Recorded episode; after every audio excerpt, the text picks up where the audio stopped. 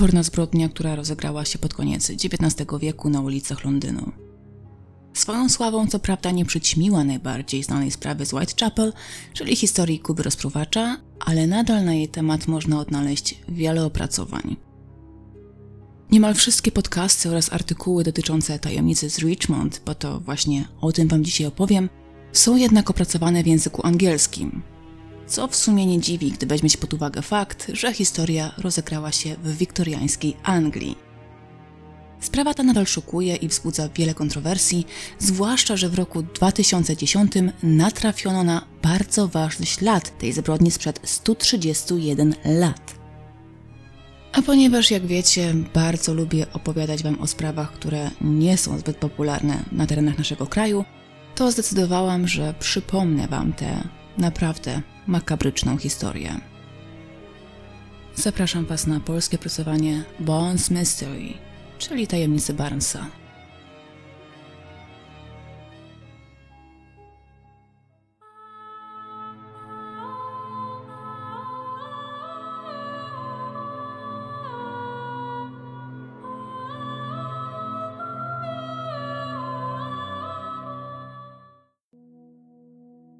Julia Marta Thomas była dwukrotnie owdowiałą kobietą w okolicy 54 lub 55 lat. Używam tej sformułowania w okolicy, bowiem dokładna data urodzenia kobiety nie jest znana. Julia za czasów swojej młodości pracowała jako nauczycielka. Po śmierci swojego drugiego męża i przejściu na zasłużoną emeryturę, przeprowadziła się do dzielnicy zamieszkałej przez klasę średnią, gdzieś w okolicy Park Road w Richmond w Londynie. Budynek, w którym zamieszkała pani Thomas, był dwupiętrową, bliźniaczą willą z szarego kamienia. Po obu stronach willi znajdował się ogród, tak więc pani Thomas miała dobre warunki ku temu, by wypocząć wśród zieleni. W czasach wiktoriańskich teren, na którym zamieszkiwała Julia, nie był jeszcze jakoś gęsto zaludniony, ale kilku sąsiadów pani Thomas jednak miała. Kobieta miała utrzymywać kontakt z najbliższym sąsiedztwem, była dosyć serdeczna, była uznawana za miłą, aczkolwiek nieco ekstrawagancką i ekscentryczną kobietę o wysokich manierach i nieco wybujałym ego. Sąsiedzi wspominali, że była to raczej kobieta, która wolała swoje własne towarzystwo niż towarzystwo ludzi z zewnątrz, co nie znaczyło, że była dla tych ludzi niemiła. Ale jeżeli miała wybór, no to wolała sobie posiedzieć sama.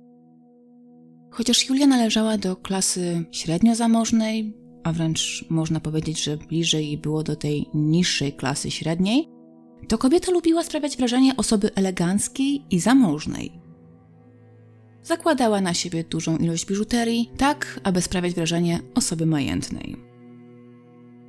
Jej osobisty lekarz opisał ją później jako małą, dobrze ubraną damę, ale ile wzrostu miała kobieta, to tak do końca nie wiadomo. Julia miała również swoje wady, ponieważ według jej najbliższego otoczenia kobieta miała naprawdę spory temperament i biada było temu, kto jej nadepnął na odcisk. Lubiła sprawiać wrażenie kogoś lepszego, lepiej wykształconego i oświeconego. Zawsze była święcie przekonana o swojej racji, a nawet kiedy tej racji nie miała, to tak obracała kota ogonem, by wyszło, że jednak to nie ona się myli. Raczej daleko jej było do takiej miłej, starszej pani z ciasteczkami, ale też nie można tutaj powiedzieć, że Julia była złą kobietą, bo no raczej do złych osób nie należała. Nikomu nie wchodziła w paradę, starała się żyć spokojnie, nikomu nie wadzić. Raczej użyłabym tutaj określenia, że była po prostu trudna. Julia była też bardzo samodzielna i samowystarczalna. Można nawet tutaj użyć stwierdzenia, że albo była nieco lekkomyślna, albo nie za bardzo przejmowała się innymi, ponieważ podobno Julia często wyjeżdżała na różne kilkudniowe wycieczki, ale o tych wycieczkach zapominała poinformować swoich bliskich. Z czasem najbliższe otoczenie pani Thomas przywykło już do tego, że jeżeli Julii nie widać przez kilka dni, to najprawdopodobniej znowu gdzieś się wywiało.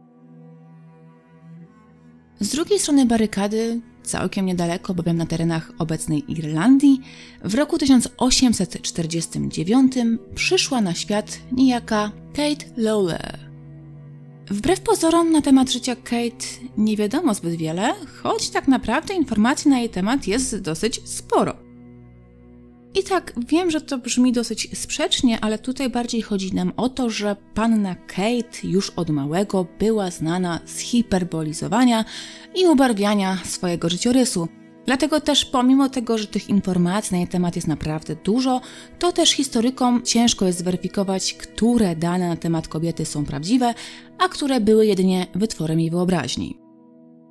Skupmy się więc na faktach potwierdzonych, a o spekulacjach czy też takich wątkach pobocznych, co do których zachodzą jakieś wątpliwości, no to wspomnę Wam tak mimochodem. Kate Lowe urodziła się w dość ubogiej rodzinie, która zamieszkiwała w hrabstwie Westford na terenach dzisiejszej Irlandii.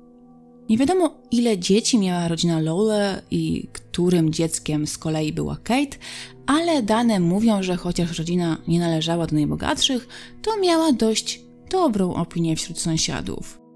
Lowlerowie byli powszechnie szanowani, uznawani za ludzi pracowitych, raczej nie było z nimi większych problemów. Problemy były za to z Kate, ponieważ panna Lowle już od dzieciństwa sprawiała problemy wychowawcze. Chociaż jej rodzice próbowali zarobić na życie ciężką, ale przy tym uczciwą pracą, to ich pociecha już od najmłodszych lat raczej nie lubiła się nadwyrężać. Uważała, że najlepiej to jest zarobić, ale się przy tym za bardzo nie narobić. Czyli inaczej mówiąc, po prostu ukraść.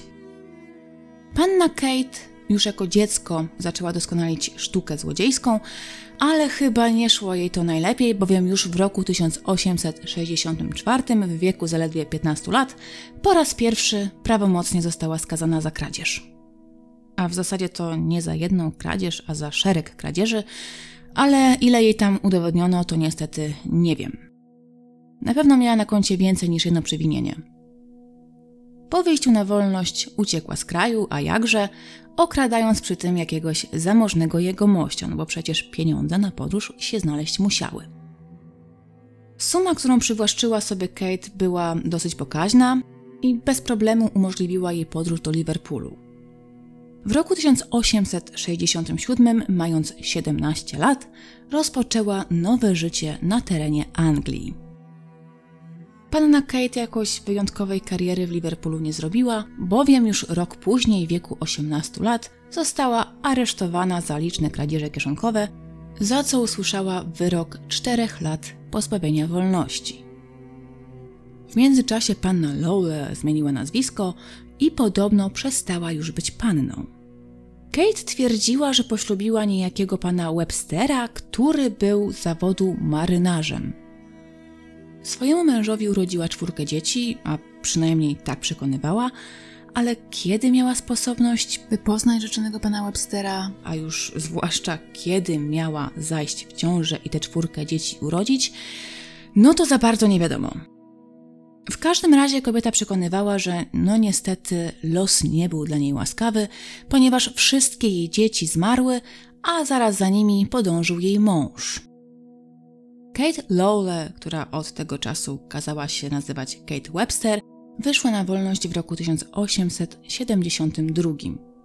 Ale tutaj też trzeba nadmienić, że historycy powątpiewają w opowieść o jej zamążpójściu, bo nawet w tak dawnych czasach, w których dokładny życiorys zwykłych obywateli nie był do końca zapisywany i sprawdzany, to tak na dobrą sprawę Kate nie miałaby kiedy wyjść za mąż i wydać na świat dzieci. Rozbijmy to sobie na części pierwsze. Kate przyjechała do Anglii w roku 1867.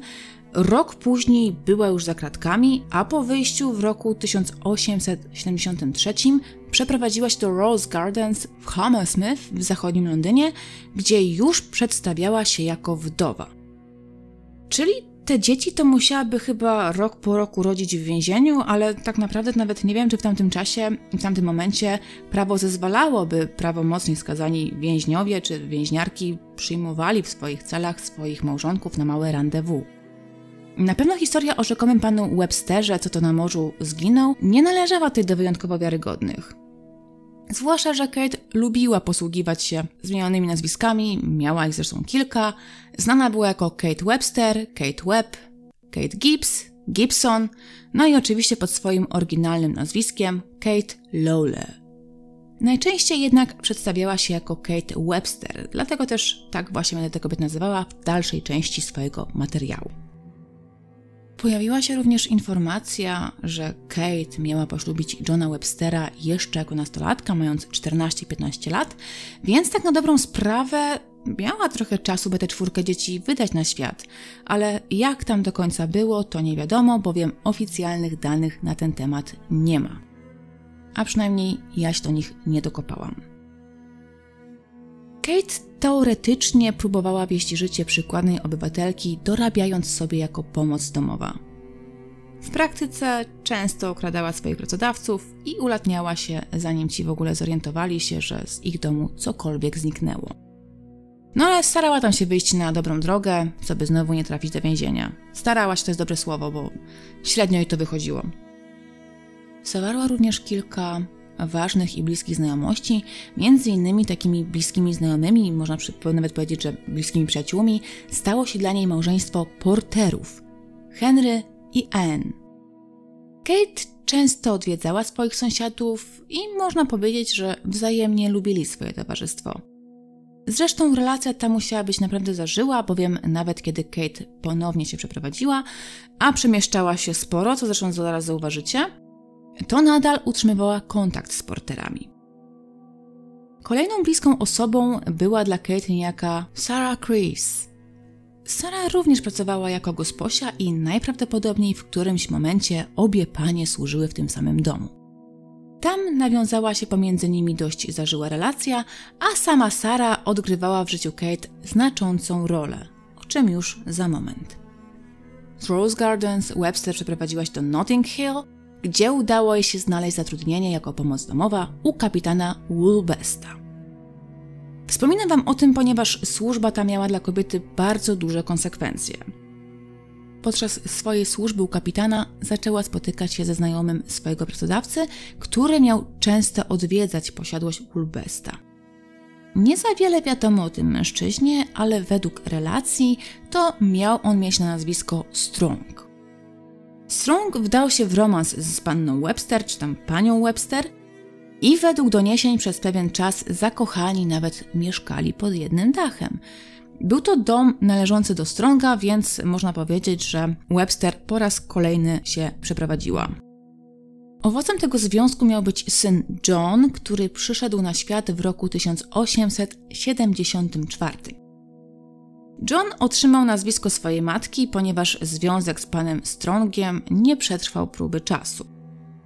Mężczyzna albo miał wyrzucić Kate ze swojego domu jeszcze zanim dziecko przyszło na świat, albo tuż po tym, jak mały John się urodził. Istniały również teorie mówiące o tym, że ojcem dziecka był jakiś inny, nieznany mężczyzna, ale według historyków ojcostwo Stronga jest tutaj jednak najbardziej prawdopodobne. No chyba, że Kate zdradzała swojego ukochanego, czego oczywiście nie możemy tutaj wykluczyć. Chodziły zresztą również plotki, że pani Webster zarabiała na życie nie tylko kradzieżą, ale również handlując własnym ciałem. Gdyby plotki okazały się prawdziwe, to kobieta oczywiście miała sposobność, by zajść w ciążę z kimś innym, zwłaszcza, że antykoncepcja w tamtych czasach, no nie oszukujmy się, ale raczej nie była szeroko dostępna. Ale Oficjalnym partnerem pani Webster był pan Strong. Uznajmy więc, że to on spłodził dziecko pani Webster, którym zresztą później w ogóle się nie interesował, a przynajmniej taka była oficjalna wersja. Porzucona Kate z noworodkiem pod pachą musiała sobie jakoś poradzić w tym brutalnym świecie. A najlepiej znanym jej sposobem na przetrwanie były oczywiście kradzieże. Kate czuła się zresztą usprawiedliwiona w swoim postępowaniu, bowiem uważała, że jako kobieta, która została pozostawiona bez środków do życia, no to jakoś musi przecież zawalczyć o siebie i dziecko. Za taką kolej rzeczy obwiniała zresztą Stronga, który nie poczuwał się do wzięcia odpowiedzialności za nią i za ich wspólnego potomka. Oczywiście taki tryb życia szybko doprowadził do ujęcia pani Webster, która w roku 1874 została skazana na 18 miesięcy pozbawienia wolności. Kobiecie postawiono zarzut dokonania 36 kradzieży. Więzienia dla matek z dziećmi raczej wtedy nie istniały. Zresztą synek Kate w momencie aresztowania jego matki miał zaledwie kilka miesięcy, ale tutaj właśnie wraca postać Sarah Chris. Sara zdecydowała się pomóc swojej przyjaciółce i zająć jej synkiem podczas jej pobytu w więzieniu. Kiedy Kate wyszła na wolność w roku 1876, to też za długo się tym synkiem nie poopiekowała, ponieważ ponownie po chwili znalazła się za kratkami. A stało się to już w lutym 1877 roku. Tym razem odsiedziała 12 miesięcy pozbawienia wolności. Oczywiście kobieta po raz kolejny została skazana za kradzieże.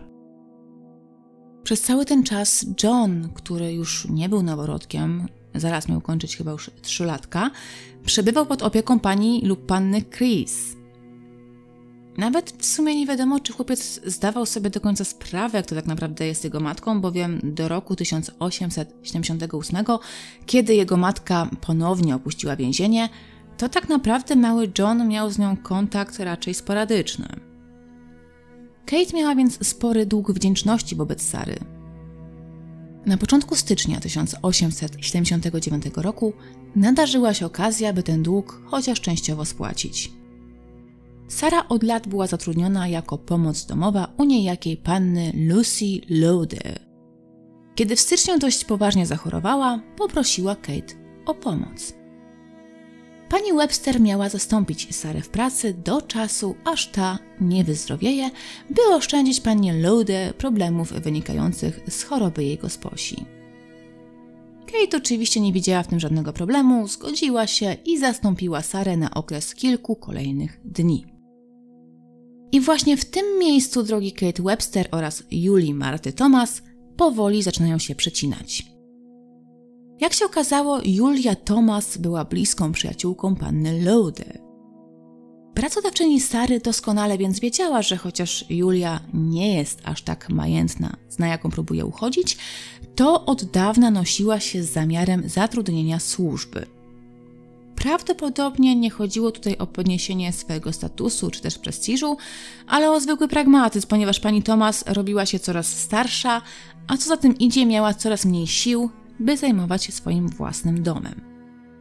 Jakiś czas wcześniej doszła więc do wniosku, że potrzebuje kogoś, kto by ją w tych obowiązkach odciążył. A ponieważ panna Lode była bardzo zadowolona z tego, jak pani Webster sprawowała się pracując w zastępstwie Sary, to też zasugerowała jej kandydaturę. Po wstępnej rozmowie Julia była zachwycona postacią Kate Webster – od razu zaoferowała kobiecie posadę gosposi w swoim domu, nie wypytując ani o jej doświadczenie, ani o jej przeszłość. A jak wiemy, przeszłość pani Webster była bardzo bogata i bynajmniej nie chodziło tutaj o rozbudowane CV. Przynajmniej nie jeżeli bralibyśmy tutaj pod uwagę jej czynności porządkowe, czy też umiejętności porządkowe, bo jak tam komuś niepostrzeżenie wyciągnąć portfel, to może akurat wiedziała. Chociaż to też nie jest pewne, bo patrząc na to, jak często trafiała za kratki, to złodziejem była raczej kiepskim. Tak czy inaczej, Kate rozpoczyna swoją służbę u pani Thomas z dniem 13 stycznia 1879 roku. Ta wielka sympatia, która wytworzyła się pomiędzy Kate a jej nową pracodawczynią, skończyła się dość szybko. I tutaj prawdopodobnie nie można za to winić Kate, która, jak głosiły różne doniesienia, podobno przykładała się do swoich obowiązków, ale bardzo szybko na wierzch wypłynęła prawdziwa, zrzędliwa natura pani Thomas. Kobieta miała stale zwracać uwagę swojej służącej, że ta nienależycie wykonuje swoje obowiązki. Chodziła za nią jak cień i kontrolowała każdy krok Kate, która w opinii pani Thomas nie była wystarczająco dokładna. Julia potrafiła nawet palcem wskazywać, gdzie jej zdaniem jej gosposia czy też służąca niedostatecznie dobrze przyłożyła się do pracy i pozostawiła kurze czy też jakieś okruchy. Ale jest to tylko jedna z wersji, bowiem jest oczywiście druga, tak jak zwykle w tych przypadkach bywa, i według tej drugiej wersji to jednak Kate była zmorą i utrapieniem pani Thomas, bowiem kobieta była częstą bywalczynią pobliskich pubów i na służbie albo pojawiała się pijana, albo skacowana. Tutaj ciężko jest dojść do prawdy, bowiem wokoło tej historii narodziło się naprawdę wiele plotek. Te plotki nie do końca musiały przecież pokrywać się z rzeczywistymi faktami. Prawdą jest, że zarówno Kate, jak i Julia miały swoje za uszami i obie panie nie należały do osób łatwych w obejściu. Jak to tam było naprawdę, to do końca nie wiadomo, ale ostatecznie pani Thomas zdecydowała się zakończyć współpracę z Kate Webster i wraz z dniem 28 lutego nakazała jej opuścić swój dom. Po krótkich negocjacjach Julia zgodziła się, żeby Kate została u niej do niedzieli 2 marca. W zamian za przedłużenie okresu wypowiedzenia, Kate obiecała, że pomoże Julii przygotować się na niedzielną mszę w kościele prezbiteriańskim, do którego przynależała pani Thomas. Choć Julia Thomas zgodziła się przedłużyć pobyt Kate w swoim domu, to relacje pomiędzy kobietami miały być bardzo napięte. Podobno Julia nie lubiła przebywać w obecności Kate, a ta niechęć miała urosnąć do tego stopnia, że Julia starała się, by zawsze ktoś z nią był w domu, ponieważ nie chciała zostawać sam na sam ze swoją gosposią. Drugi dzień marca, jak przypominam, była to niedziela, a w niedzielę Kate przysługiwało wolne popołudnie. Webster wyszła więc z domu i miała wrócić wieczorem, by, jak obiecała, pomóc swojej pracodawczyni, wkrótce już byłej pracodawczyni, przyszykować się na mszę. No i wróciła faktycznie, ale podobno bardzo spóźniona i pijana jak szpadel. To doprowadziło do kolejnej scysji pomiędzy kobietami. Julia, bardzo niezadowolona, czyniła wymówki swojego sposi, że ta po raz kolejny zaniedbuje swoje obowiązki, zwłaszcza, że już tak naprawdę jest na wylocie. Kate z kolei odpierała zarzuty, stwierdzając, że przecież no, miała wolne, więc w tym swoim wolnym czasie miała prawość trochę rozerwać. Efekt był taki, że Julia Thomas wyszła z domu spóźniona, w kiepskim nastroju, a po mszy miała żalić się swoim znajomym, że jej służąca zachowywała się może tyle agresywnie, co po prostu nerwowo i natarczywie. Ale też tutaj należy zaznaczyć, że obie panie miały dość mocne temperamenty i ścierały się na wielu płaszczyznach. Być może właśnie dlatego ich konflikt tak szybko eskalował. Zresztą po tej mszy, według opinii znajomych Julii, to pani Thomas również miała być bardzo silnie wzburzona i poddenerwowana. Tak więc ten kontakt z Bogiem niestety jej nie pomógł się wyciszyć i do domu wróciła tak samo zagniewana, jak z niego wyszła. I tutaj powoli przechodzimy do akcji właściwej. Julia Thomas wróciła do domu mniej więcej o godzinie 21. Prawdopodobnie nadal była wzburzona zachowaniem swojego sposi, ponieważ od razu skierowała się do pokoju na piętrze zajmowanego przez Kate Webster. I tutaj znamy jedynie relację jednej ze stron, bo jak się za chwilę okaże, to ta druga nie będzie miała szansy opowiedzieć, jak ta sytuacja wyglądała z drugiej perspektywy. Pani Thomas miała wtargnąć do pokoju gosposi i zaczęła robić kobiecie wyrzuty. Że ta nie nadaje się do pracy, że jest niedokładna, niesłowna, no i na dodatek ma nieślubne dziecko. No jak to tak może być? Nie do końca wiadomo, co tam dokładnie Julia nawymyślała Kate, ale służąca nie zamierzała stać bezczynnie i przyglądać się, jak pani Tomas ją obraża. Od słowa do słowa kłótnia przerodziła się w rękoczyny. Zburzona Kate wypchnęła awanturującą się Julię z pokoju, aż w końcu panie znalazły się na szczycie schodów. Silnie wzburzona pani Webster, kierowana złością i wewnętrzną irytacją, intencjonalnie pchnęła panią Thomas, zrzucając kobietę ze schodów. Ku rozczarowaniu pani Webster upadek nie był śmiertelny. Kobieta zbiegła więc na dół i chcąc uciszyć panią Thomas, ponieważ obawiała się, że kobieta zacznie krzyczeć, zaczęła dusić swoją pracodawczynię. Prawdopodobnie do tej czynności użyła sznurka, chociaż niektóre źródła mówiły również o tym, że Kate udusiła Julię gołymi rękami, przyciskając swoją ofiarę do podłogi. Jak było naprawdę, to muszę Wam jak zawsze powiedzieć, że do końca nie wiadomo. Natomiast sąsiadka pani Thomas, niejaka pani Ives, zeznała później, że faktycznie po godzinie 21 2 marca usłyszała jakiś huk z mieszkania wynajmowanego przez panią Thomas, ale na całą sytuację nie zwróciła jakiejś szczególnej uwagi, ponieważ huk był jeden, a z za ściany nie dobiegały żadne odgłosy walki. Pani Ives wraz z matką stwierdziły, że ten hałas musiał być spowodowany przez upadające na podłogę krzesło. Tak na marginesie mówiąc, to pani Ives była właścicielką tej bliźniaczej willi i jedną część budynku zamieszkiwała ona oraz jej matka, a drugą część wynajęła właśnie pani Julia Thomas. Kiedy Kate zdała sobie sprawę z tego, co zrobiła, postanowiła zatuszować zbrodnię. Przeniosła czy też przeciągnęła ciało do kuchni i przy pomocy noża kuchennego oraz piły do mięsa rozczłonkowała ciało swojej pracodawczyni. Prawdopodobnie nawet z tego, co zeznała, przecięła nawet żołądek denatki, pozbywając się jego zawartości. Jaki to miało cel, to niestety nie wiem, nie rozumiem. Może wy będziecie mieli jakiś pomysł, co mogła mieć w planach panna Kate, pani Kate w zasadzie. No ale dobrze, poćwiartowanie ciała to jedno, ale jaki dokładnie plan miała pani Webster na zatuszowanie swojej zbrodni? Otóż Kate wykorzystała fakt, iż w poniedziałek rano większość służących rozpoczynała wygotowywanie prania. Webster chwyciła więc zamiedziany kocioł, taki kocioł do gotowania bielizny, zagotowała wodę i zaczęła wrzucać odkrojone kawałki do kotła z wrzątkiem.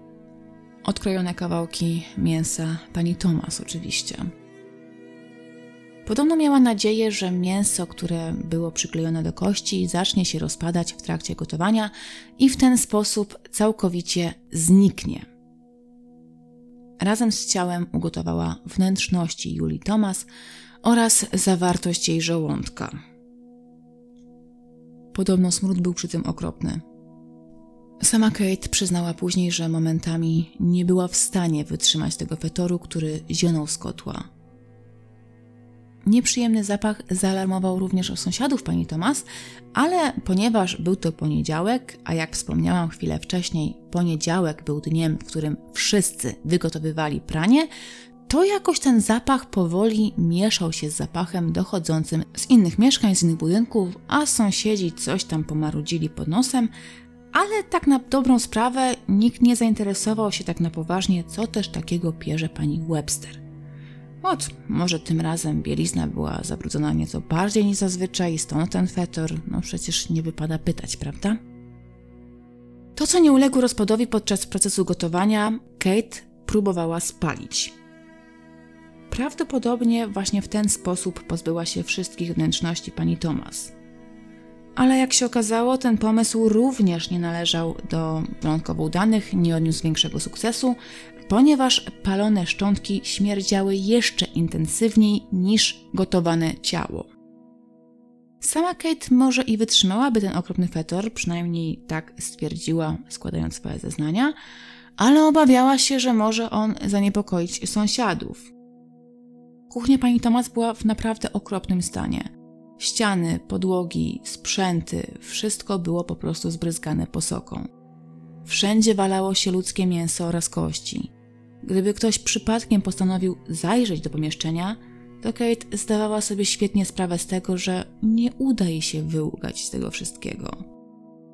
Dlatego postanowiła dmuchać na zimne i zrezygnowała ze swojego pomysłu palenia, tym bardziej, że już podczas procesu gotowania, podczas obróbki cieplnej, wzbudziła podejrzenia sąsiadów, więc lepiej było się nie wychylać i wymyślić coś innego.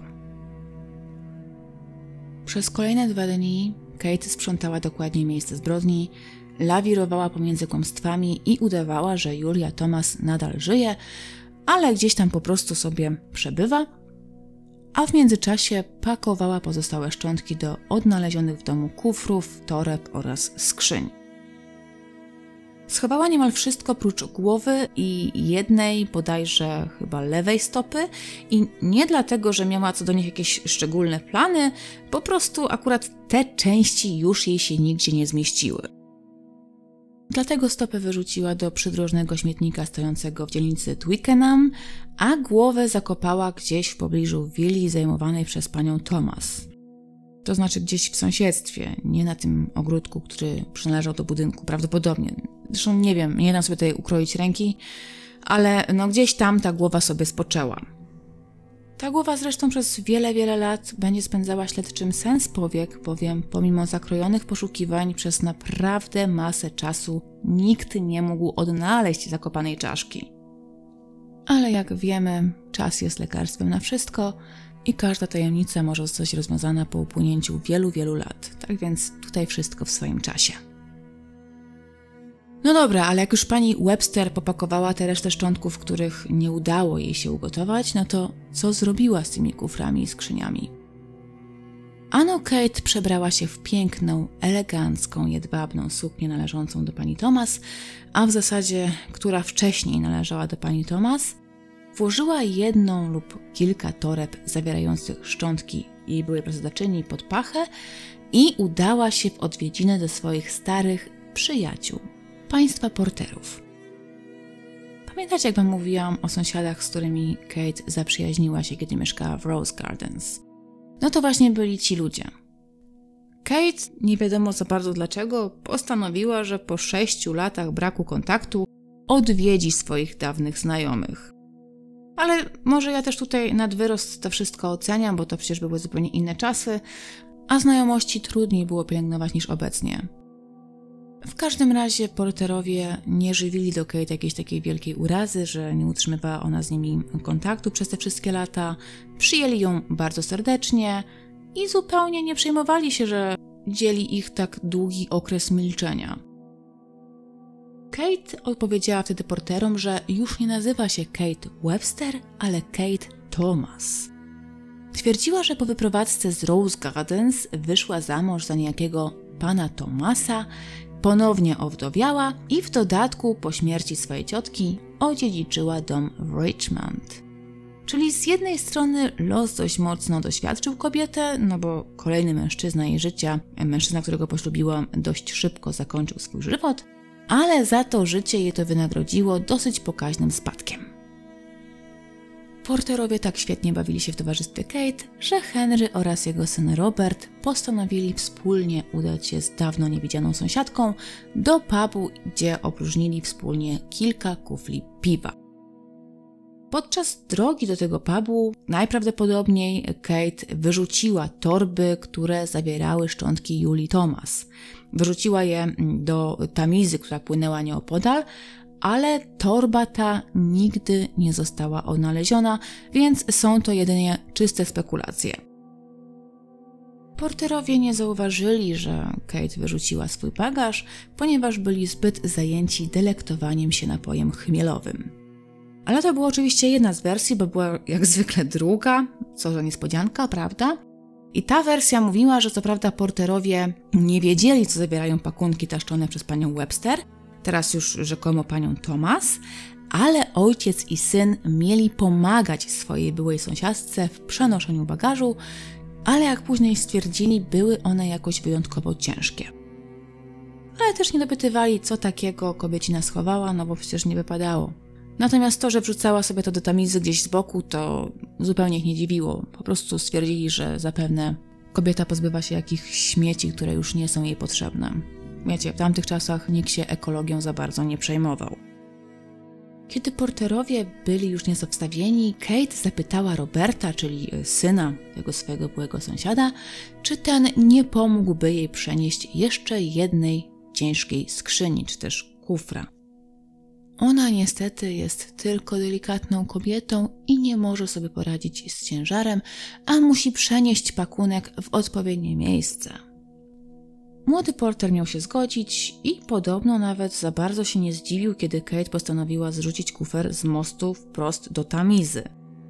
Gdzieś przeczytałam, że podobno miała na to jakieś dobre wytłumaczenie, ale jakie kłamstwo wcisnął chłopakowi, to do końca nie wiadomo. W każdym razie było to kłamstwo, które miało zaspokoić ciekawość chłopaka.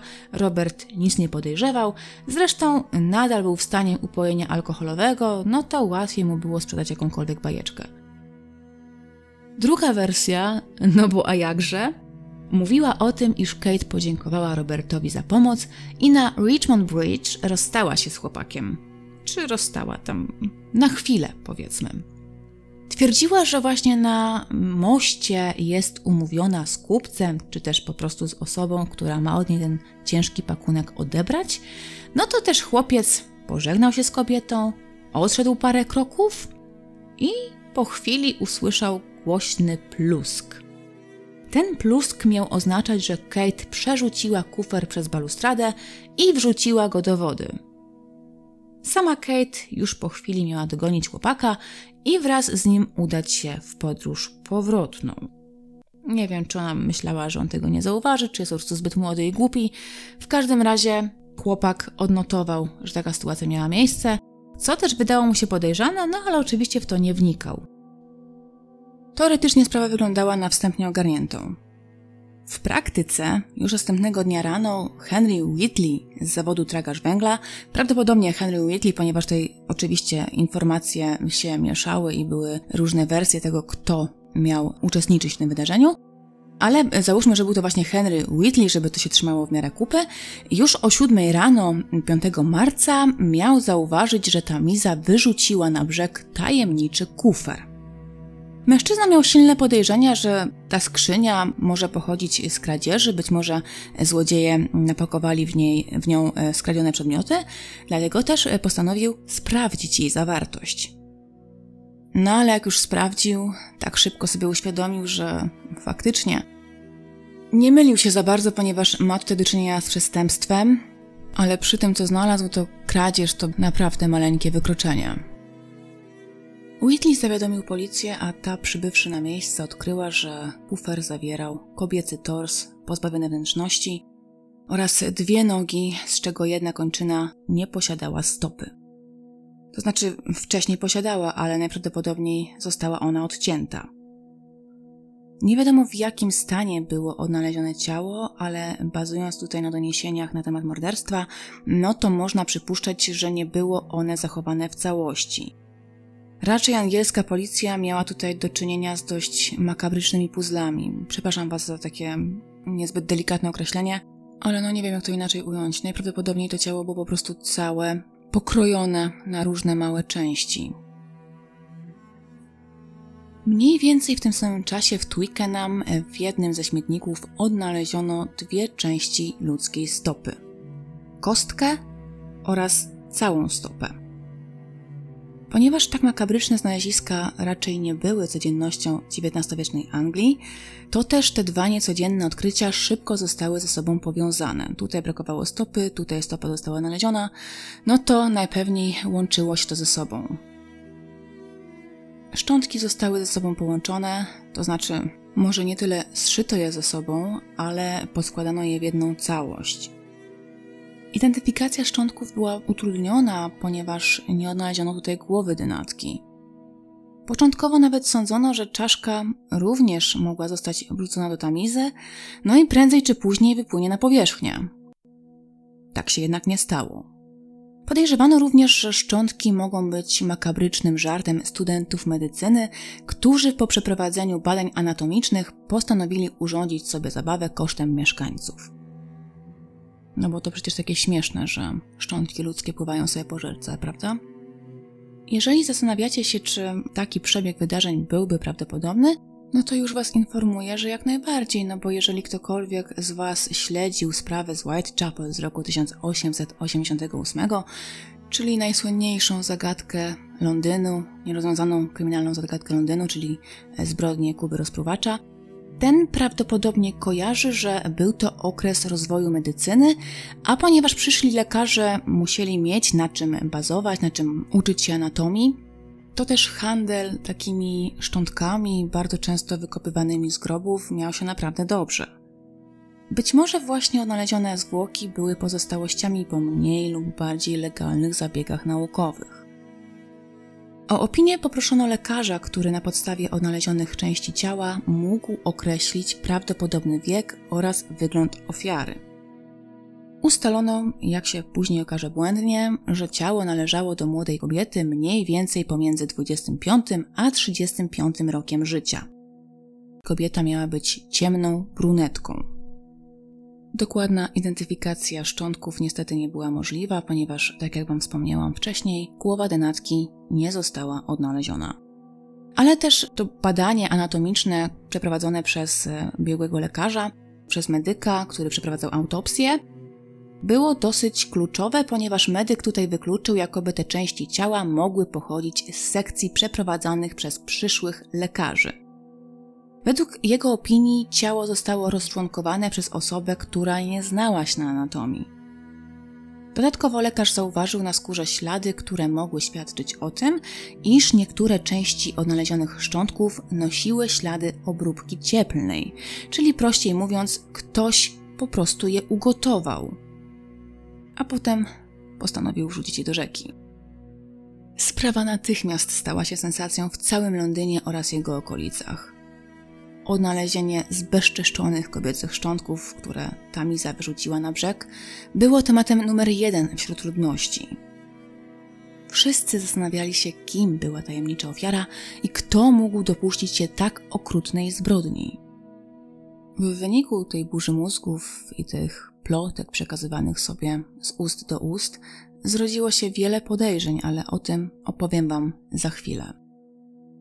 Same szczątki po zbadaniu i ustaleniu prawdopodobnej przyczyny śmierci, a według medyka najprawdopodobniej było to uduszenie, 19 marca 1879 roku zostały pochowane na cmentarzu w Barnes, a ponieważ kufer ze szczątkami został odnaleziony właśnie na brzegu rzeki w Barnes, no to póki co ta nierozwiązana zagadka została enigmatycznie nazwana tajemnicą Barnesa. Zorganizowany pochówek oczywiście wcale nie oznaczał końca sprawy, a mieszkańcy Londynu nadal przekazywali sobie informacje o sprawie makabrycznego morderstwa. Tutaj jest dobry moment, żeśmy na chwilę wrócili sobie do samej Kate, ponieważ kobieta z jednej strony czuła, że musi uciekać i jak najszybciej spalić ze sobą wszystkie mosty, ponieważ o tej sprawie makabrycznego morderstwa pisały wszystkie angielskie dzienniki, ale z drugiej zaś prawdopodobnie chciała wyciągnąć z tej całej sprawy jak najwięcej. Nadal więc mieszkała w willi należącej do pani Thomas i prowadziła podwójne życie sąsiadom swojej pracodawczyni, którzy przecież doskonale znali Julię, wmawiała, że kobieta przedłużyła współpracę z panią Thomas. Swoim znajomym z kolei wmawiała, że to ona jest panią Thomas. Nosiła przy tym suknie oraz biżuterię, które należały do jej byłej pracodawczyni. Ze względu na fakt, iż historia działa się w tak odległych czasach, to nie sposób dokładnie tutaj określić, co takiego działo się przez kolejne dni. I to nie chodzi o to, że nie wiemy dokładnie, co tam się działo, ponieważ e, informacji na temat tych wydarzeń było bardzo dużo, ale musimy tutaj wziąć pod poprawkę e, fakt, że no, takie sprawy były i są dobrą pożywką dla plotkarzy, a co za tym idzie, wiele faktów zostaje przekręconych, nadinterpretowanych lub nawet po prostu zmyślonych. Najprawdopodobniej Kate starała się sprzedać jak najwięcej rzeczy należących do pani Julie Thomas. O pomoc poprosiła Henry'ego Portera, który zapoznał ją z niejakim Johnem Churchem. Church miał być sprzedawcą nieruchomości, czy też celnikiem, bo to jak zwykle te wersje są rozbieżne. I pan Church, po zawarciu znajomości z panią Webster, fel panią Thomas, zgodził się pośredniczyć w sprzedaży mebli. Prawdopodobnie Church znalazł kupca lub też według innych informacji sam nabył wyposażenie mieszkania – aby umeblować należący do niego pub. Jeszcze inna wersja zakładała, że John kupił zawartość domu za kwotę 68 funtów, żeby później zrobić selekcję i sprzedać sprzęty z zyskiem. Co ważne, Church miał zakupić wszystko, co znajdowało się w mieszkaniu, czyli meble, sprzęty, a nawet pozostałe w szafach ubrania, czy też sztućce, noże, garnki, cokolwiek tam się znajdowało. John Church odegrał zresztą w tej sprawie naprawdę ważną rolę i wydaje mi się, że nie ma tutaj za bardzo znaczenia, co chciał zrobić z zakupionymi sprzętami. Ważna jest tutaj informacja, że te sprzęty zakupił i nabył.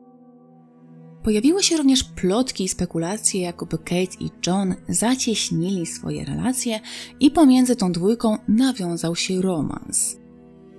aczkolwiek są to informacje, które gdzieś tam się przewijały, pojawiały, ale nie zostały do końca zweryfikowane i potwierdzone. Wspominam Wam o tym, bowiem w późniejszej części historii ta informacja może mieć dość duże znaczenie. To znaczy, informacja na temat tego, czy Kate miała romans z Johnem, czy też nie miała. I tutaj powoli przechodzimy do momentu, kiedy Kate została zdemaskowana. Przedstawię Wam kilka alternatywnych wersji, jak dokopywano się do prawdy, jak do tego doszło i jak połączono w ogóle Kate ze zbrodnią, bowiem każda z tych wersji jest moim zdaniem prawdopodobna, a uzyskanie pewności co do autentyczności przedstawionych faktów jest niemal niemożliwe. Jedna z wersji mówiła o tym, że sąsiadka pani Julii Thomas, zaniepokojona faktem, iż od dwóch tygodni nie widziała swojej lokatorki, rozpoczęła swoje własne śledztwo. Widząc robotników, którzy kręcą się w okolicy i wynoszą część umeblowania z domu zajmowanego przez panią Thomas, zapytała jednego z mężczyzn, kto ich zatrudnił. Mężczyzna zgodnie z prawdą miał odrzec, że pani Thomas, przy tym wskazując palcem na Kate Webster. Dla pani Ives stało się jasne, że służąca ukradła tożsamość pani Thomas, a swoimi spostrzeżeniami podzieliła się z policją. Druga wersja natomiast zakładała, że porterowie, do których oczywiście dotarła informacja o makabrycznym znalezisku, zaczęli łączyć ze sobą fakty. Ich była sąsiadka pozbywa się ciężkiego kufra, a już na drugi dzień podobna skrzynia z poćwiartowanymi szczątkami zostaje odnaleziona na brzegu rzeki. Porterowie mieli skonsultować się z Johnem Churchem, który, jak się okazało, również zaczął mieć pewne podejrzenia, ponieważ w jednej z sukienek, które sprzedała mu Kate, był schowany pamiętnik prawdziwej pani Thomas, pani Julii Thomas. W tym pamiętniku odnaleziono dość niepokojące zapiski, które mogłyby świadczyć o tym, że coś tam było nie tak pomiędzy Kate i Julią, bowiem Julia pisała o tym, że uprzedziła Katrin, iż ta musi odejść z jej domu. Oczywiście szybko to ze sobą połączono, że prawdopodobnie ta Katrin to musi być pani Kate, która przedstawiała się nazwiskiem Thomas, takim samym, jakie miała pani Julia Thomas. A kiedy odnaleziono mężczyznę o nazwisku Menhenik, który miał osobiście znać Julię Thomas oraz Kate Webster, po dłuższej dyskusji połączono ze sobą wszystkie fakty. Porterowie zaczęli podejrzewać, że ta ich miła, wspaniała sąsiadka, była sąsiadka Kate Webster czy Kate Thomas, mogła brać udział w morderstwie prawdziwej pani Thomas. Henry Porter John Church oraz Menhenik jako przykładni obywatele pojawili się na posterunku policji w Richmond. Na miejscu podzielili się swoimi podejrzeniami. Wersje te mogą się oczywiście w jakiś sposób ze sobą łączyć, ponieważ również w tej drugiej wersji pojawiła się postać pani Eves. Oczywiście tak samo jak w tej pierwszej wersji miała się ona podzielić z policją swoimi spostrzeżeniami.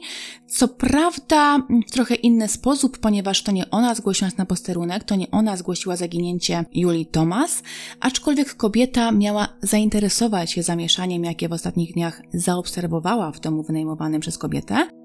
I kiedy w końcu policja, poinformowana przez portera Churcha i Menhenika o tym, co mogło się stać, o ich podejrzeniach, w końcu zapukała do drzwi pani Ives i zaczęła wypytywać o Julię Thomas. Wtedy pani Ives natychmiast miała poinformować śledczych, że już od dwóch tygodni nie widziała swojej najemczyni, co było dość podejrzane. Chociaż nie możemy być tutaj do końca pewni, jak wyglądał prawdziwy przebieg wydarzeń, to ostatecznie policja zaczęła również łączyć ze sobą tajemnicze zniknięcie Julii Thomas oraz szczątki odnalezione w kufrze na brzegu Tamizy. A ponieważ zachodziły spore przypuszczenia, że to właśnie willa pani Thomas mogła być miejscem zbrodni, to też postanowiono dokładnie ją przeszukać. Podczas rewizji odnaleziono wiele plam krwi. W kuchni nadal leżał zakrwawiony nóż oraz piła do mięsa. Niektóre źródła wspominają też coś o siekierze, ale jakie dokładnie narzędzia zostały użyte do rozczłonkowania ciała pani Thomas, no to jak to standardowo bywa w tych starych sprawach, nie do końca wiadomo. Na pewno policja natrafiła na ślady, które potwierdzały, że to właśnie szczątki Julii Thomas zostały odnalezione przed dwoma tygodniami. W palenisku odkryto również kilka niespalonych kości. Z tego co dobrze pamiętam, to miały to być paliczki jednej z dłoni, ale pewności co do tego niestety nie ma. Na pewno w palenisku odnaleziono ślady, które świadczyły o tym, iż w piecu ktoś palił ludzkie ciało, najprawdopodobniej wnętrzności. Na ścianach miedzianego kotła, który zwykle w XIX-wiecznej Anglii służył do wygotowywania bielizny, odnotowano ślady pewnej dziwnej, tłustej substancji. Późniejsza analiza wykazała, że miał to być wytopiony tłuszcz ludzki. Kiedy uzmysłowimy sobie, co tak naprawdę wydarzyło się w kuchni Julii Thomas, to powinno dojść do nas, jak makabryczna była to sprawa. Co prawda, opowiadana przeze mnie historia może Wam się wydać nieco chaotyczna ze względu na ten natłok niepotwierdzonych informacji, ale po prostu staram się Wam przekazać wszystkie doniesienia, jakie pojawiały się w tej sprawie, przynajmniej te bardziej prawdopodobne doniesienia. Niestety tutaj nie sposób po upływie ponad 100 lat zweryfikować, które z tych doniesień są prawdziwe. Zwłaszcza, że tak jak Wam powiedziałam, i Wy sami chyba zdajecie sobie z tego doskonale sprawę, że takie historie naprawdę są i były świetną pożyką dla prasy oraz ludzi, którzy wymyślali niekiedy naprawdę niestworzone rzeczy. O takich plotkach, najpewniej plotkach, opowiem Wam zresztą na sam koniec tego podcastu, więc troszkę cierpliwości. Będzie parę smaczków i różnych naprawdę dziwnych informacji. Śledczy w mieszkaniu Julii Thomas mieli również odnaleźć korespondencję lub jakieś dokumenty należące do Kate Webster, dzięki czemu uzyskano jej irlandzki adres zameldowania. No bo oczywiście samej Kate w willi już nie było. Kobieta uzyskawszy pieniądze od Churcha, zapewne zdając sobie sprawę, że ta wielka sensacja, te odnalezione szczątki z Richmond w końcu naprowadzą śledczych na jej trop, zabrała więc syna i po prostu uciekła. Historycy tutaj podejrzewają, że Kate była świadoma tego, że policja wkrótce może połączyć zaginięcie Julii Thomas ze znaleziskiem Stamizy, a tym samym ona nagle stałaby się główną podejrzaną. Scotland Yard, będąc już w posiadaniu adresu podejrzanej, nawiązał współpracę z irlandzkim wydziałem śledczym. Irlandzkiej policji przesłano dokładny opis poszukiwanej kobiety oraz jej syna, przypuszczając, że Webster może próbować przedostać się do swojego rodzimego kraju. Przypuszczenia te dość szybko się potwierdziły, bowiem pracownik parowca węglowego kursującego między Anglią a Irlandią potwierdził, że kobieta, podobna do Kate, przebywała na pokładzie parowca w towarzystwie kilkuletniego chłopca. Funkcjonariusze Królewskiej Policji Irlandzkiej szybko odkryli, że ta poszukiwana Kate Webster jest kobietą, która 14 lat wcześniej była karana na terenie Irlandii. Oczywiście nie było jej pod wskazanym adresem zameldowania, to było oczywiste. Prawdopodobnie tym adresem był dom jej rodziców, ale wiedząc już, kim jest poszukiwana kobieta, a w roku 1879 dużo łatwiej było o anonimowość, no to policjanci mieli już jakiś punkt zaczepienia. Postanowili więc sprawdzić najbliższą rodzinę pani Webster i o ile w domu rodzinnym jej faktycznie nie było, to już 29 marca kobieta została odnaleziona na farmie swojego wuja w Killan. Kate Webster została aresztowana. Podczas transportu do Dublina, skąd później Webster została przewieziona do Richmond, tłumy Irlandczyków i Anglików wyszły na ulicę, by choć przez chwilę zobaczyć tę sławną zbrodniarkę. A przypominam, że w tamtych czasach to wieści aż tak szybko się nie rozchodziły jak obecnie. Nie było internetu, nie było telefonów. Głównym nośnikiem informacji była prasa i oczywiście lokalni plotkarze. Więc to już nam pokazuje, jak głośna była ta sprawa, skoro cała lokalna ludność po prostu śledziła każdy kolejny krok policji. Co się zaś tyczy synka Kate, Johna, to po tym wszystkim niestety wuj jego matki, ten, u którego Kate zatrzymała się e, po swojej ucieczce, odmówił podjęcia się opieki nad chłopcem, a mały John został umieszczony w przytułku dla sierot. Aresztowana Kate tak pokrętnie przyznałaś to zbrodni, ale to tak nie do końca było tak, że wzięła całą winę na siebie. Nie, nie, nie, nie, nie. Pani Webster twierdziła, że jej wspólnikiem zbrodni był John Church i dokładnie ten sam John Church, którego kobieta miała poznać już po dokonaniu morderstwa i ten sam, który był jednym z trzech głównych świadków, którzy naprowadzili policję na trop morderczyni. Policja poważnie potraktowała te zarzuty, a sam Church został nawet aresztowany do wyjaśnienia sprawy. Na swoje szczęście Church miał niepodważalne alibi na dzień morderstwa, dlatego też szybko został oczyszczony z zarzutów. Podobnego zabiegu Kate próbowała jeszcze z Robertem Porterem, ale okazało się, że i tutaj Porter miał alibi. Wykręcenie się ze zbrodni lub chociażby umniejszenie swojej roli w tym procederze nie za bardzo więc Kaśce wyszło. Ale trzeba przyznać, że przynajmniej próbowała. Kiedy było już pewne, że jej kłamstwa zostały odkryte, skrupulatnie opisała przebieg zbrodni, nie szczędząc żadnych detali. Naprawdę swoją zbrodnię opisała z taką dokładnością, że ta makabra wręcz wbiła się ludziom w psychikę. Kobieta opowiadała o wszystkim, o gotowaniu, o paleniu, o rozczłonkowaniu, no dosłownie kompletnie chyba nie zdawała sobie sprawy z tego, jakiej zbrodni się dopuściła i mówiła o tym tak, jakby opowiadała bajkę swojemu synkowi. Na podstawie jej wyjaśnień sporządzono hipotetyczny przebieg wydarzeń, który przedstawiłam Wam już nieco wcześniej, ale musimy tutaj brać poprawkę na to, że jest to jednak wersja jednostronna, mogła nie być przedstawiona zgodnie z faktami, a część wydarzeń mogła zostać zafałszowana, tak aby umniejszać winię pani Webster.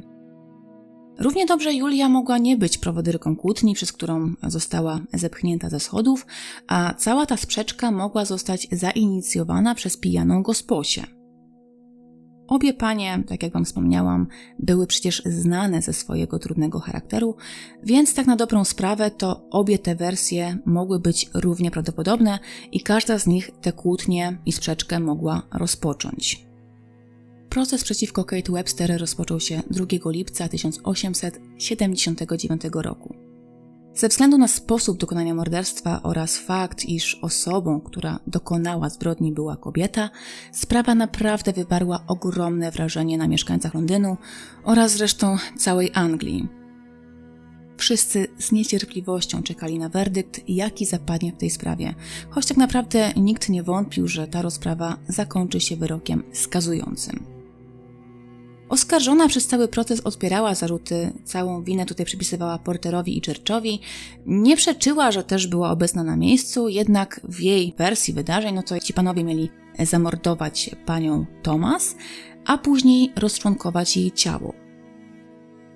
Oczywiście nikt tutaj nie wierzył w wyjaśnienia kobiety, bowiem, jak już wiemy, sprawa ta została wcześniej zbadana i obaj panowie mieli niepodważalne alibi na całe ich szczęście.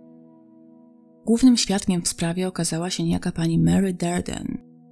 Według Mary oskarżona Kate Webster już 25 lutego podczas rozmowy opowiadała jej o rzekomym spadku. Spadku, jaki miała uzyskać po swojej zmarłej ciotce.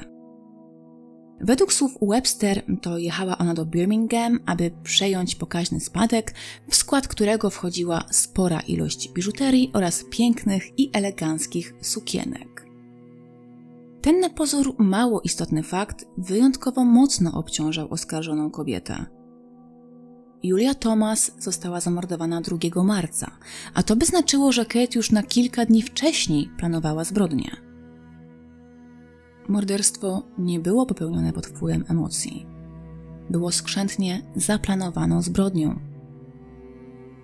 Obrona kobiety zdawała sobie sprawę z jej beznadziejnego położenia. Dlatego chwytano się wszystkiego, czego można było się chwycić. Między innymi próbowano tutaj podważyć twierdzenie, że te wyłowione szczątki należały do Julii Thomas. Po raz kolejny tutaj powtórzę, że identyfikacja w XIX wieku była ograniczona, był to rozwój, kiedy medycyna dopiero się rozwijała, nie było zaawansowanych badań krwi, o DNA tym bardziej nikt nie słyszał, Odcisków palców chyba też jeszcze nie zbierano, z tego co się orientuję, i taka identyfikacja ofiary najczęściej odbywała się na podstawie wyglądu odnalezionych zwłok, a w tym wypadku za wielu możliwości nie było. Przypominam, że głowa denatki, która bezsprzecznie mogłaby potwierdzić tożsamość zamordowanej kobiety, nie została odnaleziona. Oskarżeniu udało się w jakiś sposób udowodnić, że wszystkie odnalezione części ciała należały do jednej i tej samej osoby. Miała to być starsza kobieta, jak na tamte czasy starsza oczywiście, po 50 roku życia, mniej więcej właśnie w okolicy 55 roku życia. Ale jak medycy doszli do takich wniosków, jaką metodą ustalili te wszystkie dane, no to niestety nie jestem w stanie Wam powiedzieć. W każdym razie pokrywały się one z cechami, które były bardzo bliskie Julii Thomas. Co prawda nie było takiej stuprocentowej pewności, że to jest właśnie pani Julia Thomas, ale jej zaginięcie plus odnalezione szczątki, które należały do kobiety mniej więcej w jej wieku, dawały spore przypuszczenie, że może to być właśnie pani Julia Thomas. Obrona próbowała udowodnić, że nawet jeżeli szczątki należały do starszej kobiety, czyli mówiąc prosto, mogły należeć do zaginionej Julii Thomas, to jeszcze wcale nie oznaczało, że Kate Webster dopuściła się zbrodni morderstwa. W opinii adwokata nie zostało bezsprzecznie udowodnione, że kobieta zginęła na skutek nagłej śmierci. Bazując na informacjach uzyskanych w trakcie dochodzenia, można wręcz było wysnuć założenie, że pani Julia Thomas zmarła z przyczyn naturalnych. Świadkowie, którzy rozmawiali z kobietą 2 marca wieczorem po mszy, poinformowali przecież śledczych, że kobieta była wyraźnie pobudzona i zdenerwowana. Taki stan mógł doprowadzić do problemów sercowych, w wyniku których mógł nastąpić zgon. Niby ma to jakiś sens, ale nawet gdyby Julia Thomas zginęła z powodu zawału serca czy też innych problemów kardiologicznych, no to nadal nie tłumaczyło to tego, dlaczego Kate Webster postanowiła pozbyć się ciała swojej pracodawczyni i to jeszcze w tak okrutny sposób. Owszem, mogła wyczuć odpowiedni moment, by przejąć tożsamość kobiety i wzbogacić się tutaj trochę jej kosztem, ale czyn, którego się dopuściła, nadal był nieludzki, a Kate nie tylko okradła swoją pracodawczynię, swoją byłą pracodawczynię, ale również dopuściła się zbezczeszczenia zwłok. Przewinienie niby mniejsze niż zabójstwo z premedytacją, ale nadal świadczące na niekorzyść oskarżonej. Co ciekawe, o Kate Webster dość pozytywnie wypowiadała się jej przyjaciółka Sarah Chris oraz pracodawczyni jej przyjaciółki pani Lucy Lode. Pani Lode miała zresztą bezpośrednią styczność z Kate, która, jak być może pamiętacie, przez kilka dni zastępowała w obowiązkach Sarę i nie miała żadnych zastrzeżeń ani do jej zachowania, ani do jej pracy. Zresztą właśnie dlatego poleciła ją pani Julie Thomas, co jak już wiemy, niestety zakończyło się tragicznie. Po drugiej stronie barykady stała cała rodzina porterów, zresztą oskarżona przez panią Webster o współudział, oraz John Church, który również według kobiety brał czynny udział w zbrodni. Według obrony ich niechęć do oskarżonej wynikała właśnie z faktu, iż mężczyźni chcieli wywinąć się od odpowiedzialności, dlatego też całą winę zrzucali tutaj na panią Webster. Tutaj też trzeba przyznać, że obrona naprawdę próbowała w każdy możliwy sposób odsunąć podejrzenia od oskarżonej kobiety, jednak nie każda argumentacja była tutaj logiczna. Jedyną osobą, która skorzystała na śmierci pani Thomas, bezsprzecznie była Kate Webster. Porterowie pomogli kobiecie pozbyć się ciała, ale no umówmy się, nie do końca musieli zdawać sobie sprawę z tego, co zabierają pakunki taszczone przez Kate. John Church zakupił wyposażenie domu, to prawda, i to po dosyć atrakcyjnej cenie, ale nadal musiał uiścić za nie opłatę no to tak nie do końca oskarżeni panowie mogli czerpać jakieś ogromne korzyści ze śmierci Julii Thomas. Porterowie to już chyba w ogóle żadnych zysków z tego nie mieli. Church to chociaż sobie meble kupił. 8 lipca 1879 roku ława przysięgłych udała się na naradę. Po godzinie ustalono werdykt. Kate Webster została uznana za winną zbrodni morderstwa. Zanim jednak odczytano, jaka kara została zasądzona, sąd skierował się do pani Webster z pytaniem, czy przed usłyszeniem werdyktu ma coś jeszcze do dodania. I tutaj na wszystkich spadła wielka bomba, bowiem Kate faktycznie podzieliła się ze zgromadzonymi informacją, która mogła całkowicie zmienić zasądzony wyrok. Mianowicie Kate Webster oznajmiła wszystkim, że jest w ciąży. Ten na pozór mało istotny szczegół mógł zaważyć na życiu kobiety. Gdyby sąd wymierzył oskarżonej karę śmierci, to musiałby żyć ze świadomością, że zgładził nie jedno, ale dwa życia. Sędzia sam przyznał, że przez wszystkie lata swojej pracy po raz pierwszy spotkał się z tak trudnym przypadkiem. Aby upewnić się, że kobieta czasem faktycznie nie jest stanu odmiennego, powołano specjalną komisję, która miała zbadać kobietę. W skład komisji, komisji w cudzysłowie oczywiście, wchodził biegły lekarz oraz 12 kobiet znajdujących się na sali rozpraw. Cała ta komisja miała wyjść z panią Webster do oddzielnego pomieszczenia, w którym chirurg oraz 12 kobiet, które chociaż raz w życiu rodziły, miały za pomocą dotyku zbadać brzuch pani Webster. I na czym takie badanie polegało? Badanie miało na celu sprawdzić, czy w łonie kobiety wyczuwalne były ruchy dziecka. W tamtym momencie medycyna stała na naprawdę niskim poziomie. Ciężko było sprawdzić, czy kobieta faktycznie jest w ciąży. Było to badanie bardzo niedokładne. W ten sposób przecież nie było żadnych szans, żeby wykryć ciążę na jej wcześniejszym etapie. No ale takie były czasy. Lekarz ewentualnie mógł jeszcze za pomocą stetoskopu zweryfikować, czy jest w stanie usłyszeć tętno płodu, aczkolwiek nie wiem na ile dokładne były ówczesne stetoskopy i czy w ogóle w tej sprawie przeprowadzono takie badania. Źródła mówią jedynie o niewykryciu ruchów dziecka w łonie Kate Webster, więc można tutaj przypuszczać, że podotykano panią Webster i nie doczekano się kopnięcia dzidziusia. Nie oznaczało to jeszcze, że Kate w tej ciąży nie była, ale biorąc tutaj pod uwagę jej tendencje do mitomanii, no to szanse na to, iż kobieta faktycznie była brzemienna, były raczej nikłe. Natomiast czy w ogóle było jakieś prawdopodobieństwo, że Kate rzeczywiście była w ciąży? Jeżeli jej romans z Johnem Churchem okazałby się prawdziwy, to jak najbardziej taka ciąża była możliwa. Natomiast Kate nawiązała intymną relację z Churchem mniej więcej na początku marca 1879 roku, więc gdyby faktycznie w wyniku tego romansu zaszła w ciążę, to na początku lipca powinna być jakoś w 16-17 tygodniu ciąży. Nie wiem, jak wiele na temat ciąży i stanu odmiennego wiecie, natomiast jest to taki okres, kiedy te ruchy płodu rzadko kiedy są jeszcze wyczuwalne. Zwykle pierwsze ruchy pojawiają się około 20 tygodnia ciąży, tak uśredniając oczywiście, no ale czy Kate w ciąży była, czy nie była, to już się niestety nie dowiemy. Powołane grono po zbadaniu kobiety orzekło, że w ciąży nie jest. Ponieważ wykluczono, aby Kate Webster była w stanie odmiennym, kobieta została skazana na karę śmierci. Wykonanie wyroku zostało wyznaczone na 29 lipca 1879 roku. Kate jeszcze przed wykonaniem wyroku próbowała się wybierać, oczywiście tak samo jak robiła to wcześniej. Co prawda przyznała, że porterowie oraz John Church nie mieli nic wspólnego ze zbrodnią, ale za to tym razem rzuciła oskarżenie w kierunku swojego byłego kochanka i ojca jej dziecka, Johna Stronga. Według Kate, Strong był jej wspólnikiem i pomagał jej pozbyć się ciała pani Thomas. Ostatecznie, na dzień przed wykonaniem wyroku, kiedy Kate już wiedziała, że ułaskawienie nie przybędzie, że niestety zostanie stracona, to przyznała, że to ona była jedyną osobą, odpowiedzialną za śmierć Julii Thomas.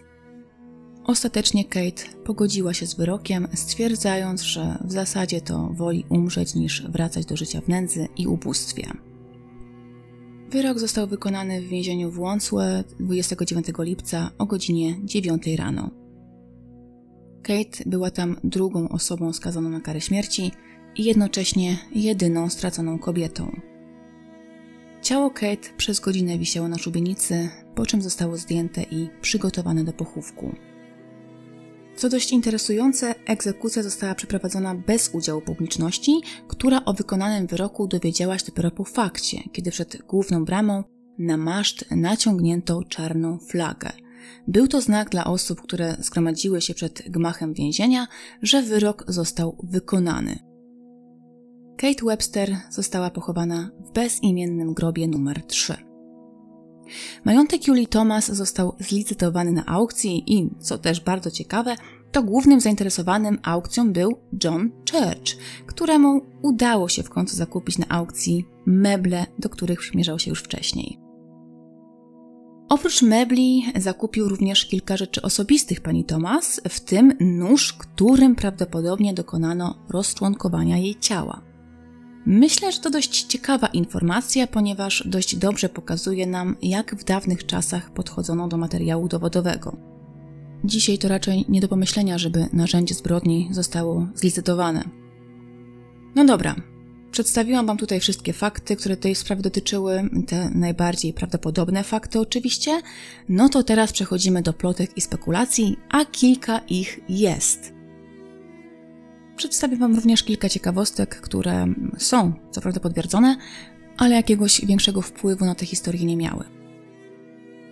Nie do końca wiadomo, czy już po wyroku na Kate Webster, czy jeszcze w oczekiwaniu na proces kobiety, w prasie pojawiła się plotka, która twierdziła, że pani Webster sprzedawała lokalnym pubom i restauracjom smalec, który w rzeczywistości miał być tłuszczem wytopionym z ciała pani Thomas. Ta makabryczna informacja była szeroko komentowana wśród mieszkańców Londynu i przekazywana sobie z ust do ust.